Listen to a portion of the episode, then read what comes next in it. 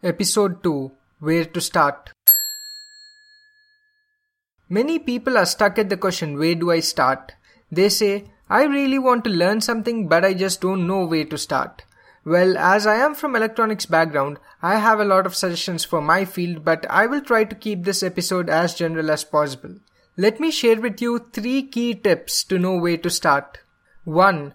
Talk to your seniors who have already done some good work in your field because they can probably give you the best advice. You can try to follow that path, as in, try learning the things that they learned and imitating the projects that they worked on so that you can get immediate feedback. But also please do note that your seniors are busy people, so be very polite when you ask them something. Another way is to go to one of your professors and ask them to assign you a project that you can work on. You can also search on Quora for the question, what kind of project can I do in my own field? If it's not already answered, you can just post the question and I'm sure there'll be many people out there who would like to help you. 2. Taking online courses from top universities on a topic that you're interested in.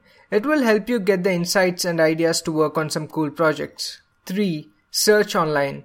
Anything that you need is just a click away. If you want to find out how to do a project, search online. If you want to get a doubt clarified, search online. If you want to find what kind of projects that you can work on, search online. So any query that you have, search online and they will be solved. So that's how you know where to start. I hope you enjoyed this episode and learned something from it. See you in the next. Goodbye.